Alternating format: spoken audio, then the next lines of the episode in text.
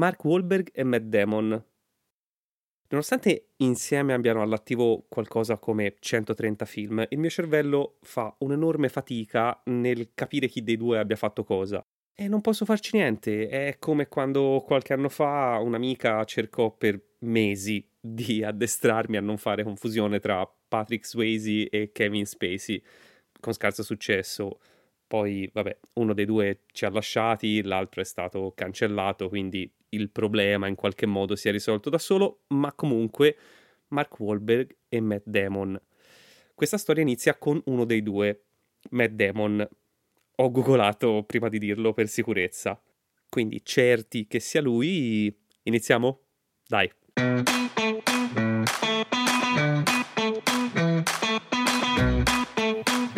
Clac. Tra le altre cose, un podcast.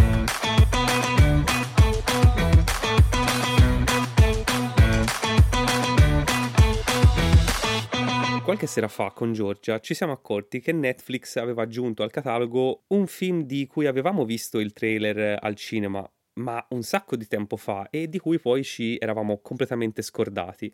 Downsizing è un film del 2017 di Alexander Payne con Matt Damon, Christopher Waltz e Hong Chow, che più recentemente abbiamo visto nei panni di Leeds in The Whale. Il film parte da una premessa molto interessante. In un momento storico sovrapponibile al nostro, uno scienziato norvegese scopre una procedura permanente e irreversibile in grado di miniaturizzare gli esseri umani rendendoli all'incirca 14 volte più piccoli della loro dimensione iniziale. Se siete dei millennials come me, è probabile che a questo punto la mente sia subito andata verso Tesoro mi si sono ristretti ragazzi, commedia fantasy dell'89 in cui appunto anche lì uno scienziato un po' sopra le righe inventa un macchinario molto simile a quello che dicevamo e che per puro caso rimpicciolisce i suoi figli dandolo il via alla trama.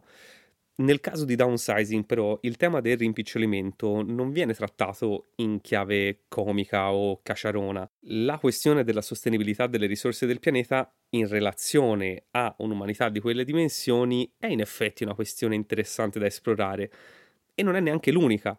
Ci sono le implicazioni sociali legate al rapporto tra gli umani maxi, cioè quelli della nostra dimensione, e gli umani mini, cioè quelli rimpiccioliti c'è tutta la questione legata all'economia di questa nuova umanità. Le microcomunità eh, in cui si vanno a insediare i mini acquistano prodotti dal mondo maxi che a parità di prodotto possono soddisfare decine di consumatori in più, alterando quindi anche il valore del denaro che si guadagna, che si spende e che si può mettere da parte. Insomma, il film è ricchissimo di spunti interessanti perché fondamentalmente viviamo in un momento in cui parole come sostenibilità, risorse, inflazione sono entrate nel nostro quotidiano e downsizing a un certo punto sceglie di prendere tutti questi spunti e la conseguente riflessione accartocciarli, farci una bella pallina di buoni propositi e lanciarla via lontano, lontanissimo. Il film infatti a un certo punto perde totalmente di vista le premesse, si perde in mille sottotrame in cui non succede quasi nulla di interessante fino a questa scena. Non è senza precedenti quello che facciamo. Meno di 100.000 anni fa l'uomo è andato vicino all'estinzione. Forse sopravvissero in 2000 e da quei pochi discendono i miliardi di persone che vedete oggi. Aspetta, aspetta, fermo un secondo. Come? Non è senza precedenti. Questa scena arriva verso la fine del film che non sto a raccontarvi, ma di fatto la mia attenzione si è incagliata in questo brevissimo scambio e finito il film ho preso il PC e ho cercato umanità, estinzione 100.000 anni fa.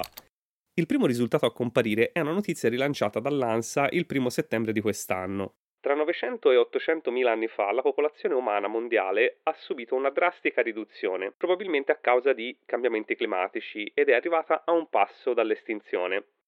Ok, intanto deve essere successo qualcosa tra il 2017 e oggi, perché la signora del film parlava di 100.000 anni fa, ANSA parla di 800-900 mila anni fa, quindi c'è un bel lasso di tempo che balla tra le due informazioni. Ma continuiamo. La preservazione della specie per più di 100.000 anni è stata resa possibile da poco meno di 1300 individui in età riproduttiva. È quanto ha scoperto uno studio internazionale pubblicato su Science che ha coinvolto anche la Sapienza, Università di Roma e l'Università di Firenze. Ora, io non sono un paleontologo, ma mi sembra un numero incredibilmente preciso da fornire per qualcosa successo quasi un milione di anni fa. Ho quindi cercato chi fossero gli autori dello studio, arrivando all'ospite di questo episodio. Fabio Di Vincenzo è curatore delle collezioni osteologiche del Museo di Antropologia ed Etnologia dell'Università di Firenze, a cui ho potuto fare qualche domanda sulla questione. La prima, lei ha partecipato alla stesura di questo studio, ma di cosa si tratta precisamente? E ehm, nel caso specifico, diciamo, questo è un articolo che ha un carattere eh, principalmente metodologico, in quanto viene presentato un nuovo, una nuova metodologia per stimare eh, la consistenza numerica, la, la, la, consistenza demografica, diciamo, delle popolazioni antiche. Per popolazioni antiche si intende non semplicemente i romani, gli etruschi o gli egiziani, ma si intende molto antiche, veramente molto molto antiche, di centinaia di migliaia di anni e nel caso specifico anche di eh, linee che sono precedenti addirittura all'origine stessa della nostra specie Homo sapiens, perché ovviamente eh, tutti noi abbiamo degli antenati eh, che risalendo nel tempo passato eh, ci portano fino ad altre forme umane che sono vissute in tempi eh, preistorici. Ma da bene che una cosa, eh, peraltro una cosa che mi chiedono sempre, perché ovviamente noi diamo un numero molto preciso, che è di circa eh, 1200 in, individui adesso, no? di questo, in quest'ordine di grandezza, 1200-1300 individui. In realtà e dicono, ma come, perché date questo numero senza neanche un margine di incertezza, più o meno? Perché in realtà quello è appunto è un numero statistico, non è un numero reale. Cioè indica, a partire dai dati genetici attuali, il numero di individui necessario, minimo necessario per generare tutta la variabilità genetica che osserviamo oggi. Cioè, eh, i dati genetici attuali ci dicono che noi siamo diversi gli uni dagli altri, ovviamente. Per giustificare questa variabilità bastere, bastano quei 1300 individui vissuti 900.000 anni fa. Se fossero di meno, di, sotto quella soglia, noi avremmo che la, la variabilità genetica attuale dovrebbe essere più ristretta. Se fossero molti di più, avremmo che la variabilità genetica attuale dovrebbe essere molto più ampia. Quindi quello è esattamente il numero che ci dice che eh, da un punto di vista statistico eh, la popolazione doveva avere almeno 1300 individui. Poi magari erano di più, erano, 1000, erano 3000, 4000, 5000, perché si incontrano solamente gli individui riproduttivi, cioè che hanno lasciato dei discendenti. Nello studio si parla di un lasso di tempo compreso tra 900 e 800 mila anni fa, quindi direi decisamente antico, ma cosa stava succedendo in quel momento sulla Terra. Quello è un periodo particolarmente importante nell'evoluzione umana, è noto da tempo, diciamo, sia ai paleontologi che ai paleantropologi, perché 900.000 anni fa, cioè, o meglio, intorno a un milione di anni fa, eh, inizia proprio un, un cambiamento importante nelle condizioni climatiche a livello globale. Cioè cominciano quelle che poi nel senso negli anni successivi, nei periodi successivi e in forma più comune per le persone vengono chiamate le glaciazioni. Cioè il periodo glaciale del quaternario inizia proprio con un brusco raffreddamento climatico globale che avviene intorno a un milione di anni. Da quel momento in poi le oscillazioni climatiche diventano più ampie cioè passano da cicli di 40.000 anni a cicli di 100.000 anni, che significa che prima faceva, c'era un'alternanza di fasi più calde e fasi più fredde che avevano un intervallo di 40.000 anni, adesso da un milione di anni a, a venire a tempi più recenti, questo intervallo diventa di 100.000 anni, quindi quando fa freddo, fa freddo per un tempo eh, lunghissimo, quando fa caldo eh, altrettanto, però insomma gli effetti del, del, freddo si fanno sentire in maniera molto più forte. Questo ha determinato, ad esempio, nelle alte latitudini in Europa e in Eurasia l'estinzione di intere faune. Si estinguono quelle che vengono che classicamente chiamate fa, fa, faune villa, villafranchiane, è un termine per indicare un insieme di eh, animali che erano caratteristici del Pleistocene, delle fasi più antiche del Pleistocene, vengono sostituite da faune più moderne, più attuali. Un altro un aspetto interessante è che a queste fasi calde fredde, glaciali e interglaciali negli emisferi settentrionali, nelle aree tropicali africane non corrispondono alle fasi fredde o calde, o meglio sì, un po' più fredde, un po' più calde, ma soprattutto eh, corrispondono alle fasi aride e delle fasi più umide. Le fasi aride sono quelle che determinano delle condizioni molto proibitive per la sopravvivenza di gruppi dei nostri antenati che erano cacciatori-raccoglitori, cioè non avevano un'economia produttiva, non coltivavano, non allevavano, vivevano semplicemente di ciò che trovavano nell'ambiente naturale. Quindi se le condizioni diventano più appunto più aride, più se- il clima diventa più secco, c'è meno, c'è, c'è meno, vegetazione, ci sono meno animali da cacciare, questo determina anche una contrazione in termini demografici della, della popolazione. Questa coincidenza molto forte che c'è tra il dato genetico che è stato rilevato attraverso questa analisi di Fitcol e il dato paleoambientale ci dice che ci sono state condizioni particolarmente eh, ostili eh, a partire da quel momento, diciamo che è stato un po' l'elemento scatenante che ha determinato poi come eh, si è sviluppata questa, questa ricerca una situazione che sembra avere tutti i presupposti per creare quello che viene definito un bottleneck. Allora, questi, i bottleneck sono quelli che vengono definiti colli di bottiglia, sono noti anche da altre specie, dalla genetica popolazione di, di, anche di animali, insomma di popolazioni non, non umane. Sono delle fasi critiche in cui avvengono appunto per fattori generalmente ambientali, eh, delle crisi ecologiche che portano a queste drastiche riduzioni. Queste drastiche riduzioni hanno una conseguenza, cioè fanno un po' saltare tutti quegli equilibri legati appunto all'adattamento, alla selezione naturale, ai normali mh, parametri e pattern di evoluzione biologica in senso darwiniano. E si ha la possibilità che per fattori magari casuali, semplicemente perché molti individui muoiono per fattori appunto legati a, a eventi catastrofici di cui non possono avere nessun tipo di reazione eh, positiva dal punto di vista biologico, succede che alcune varianti, alcuni aspetti genetici possono fissarsi in maniera molto veloce nella popolazione, essere trasmesse nelle generazioni successive e quindi determinare un cambiamento a livello genetico tale da produrre eh, degli eventi speciativi, cioè del nome specie.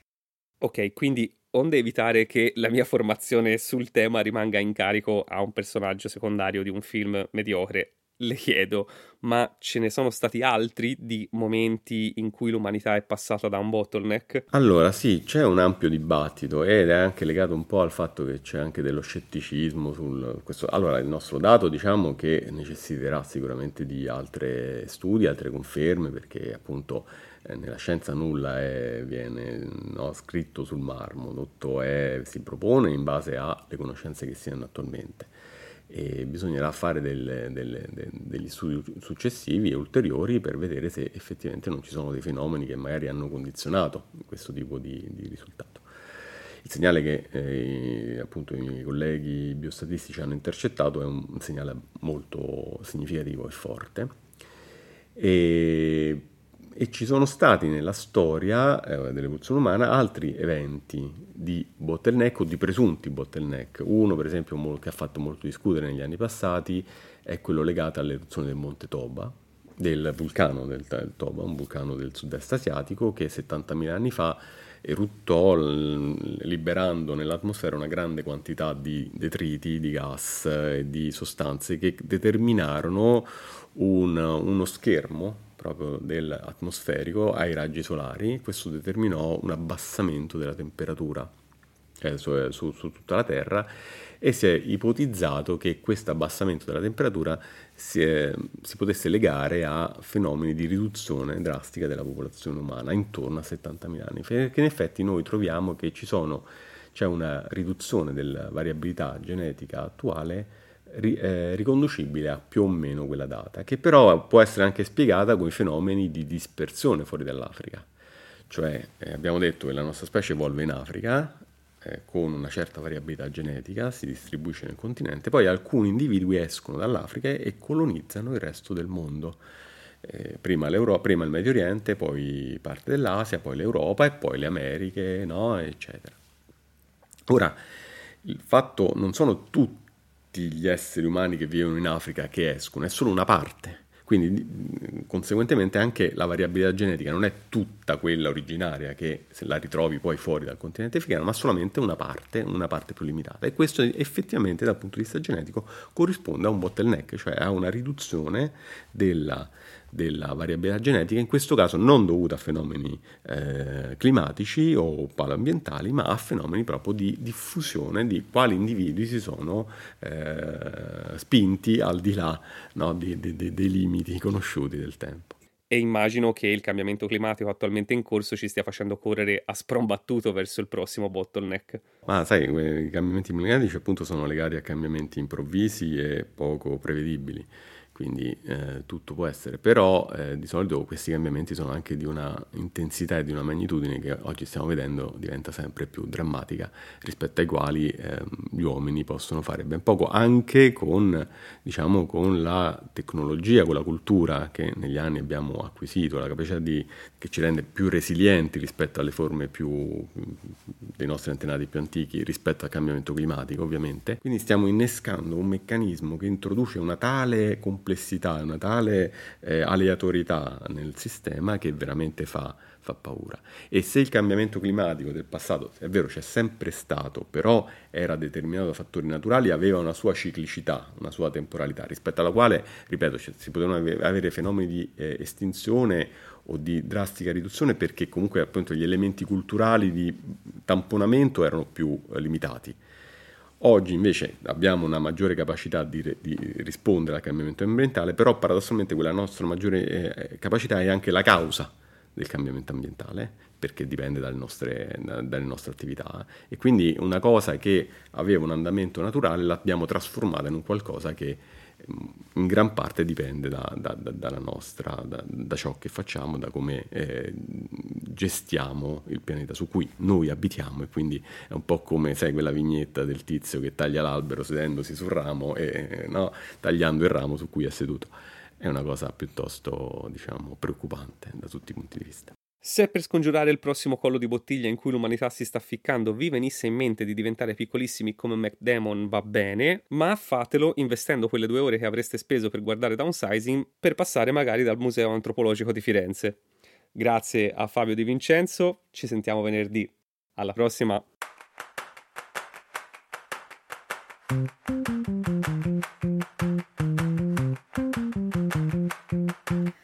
Tlac è un podcast scritto e prodotto da Francesco Tanini.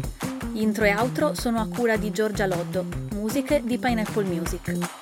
Per scriverci podcast.tlac-gmail.com oppure Instagram tlac.podcast.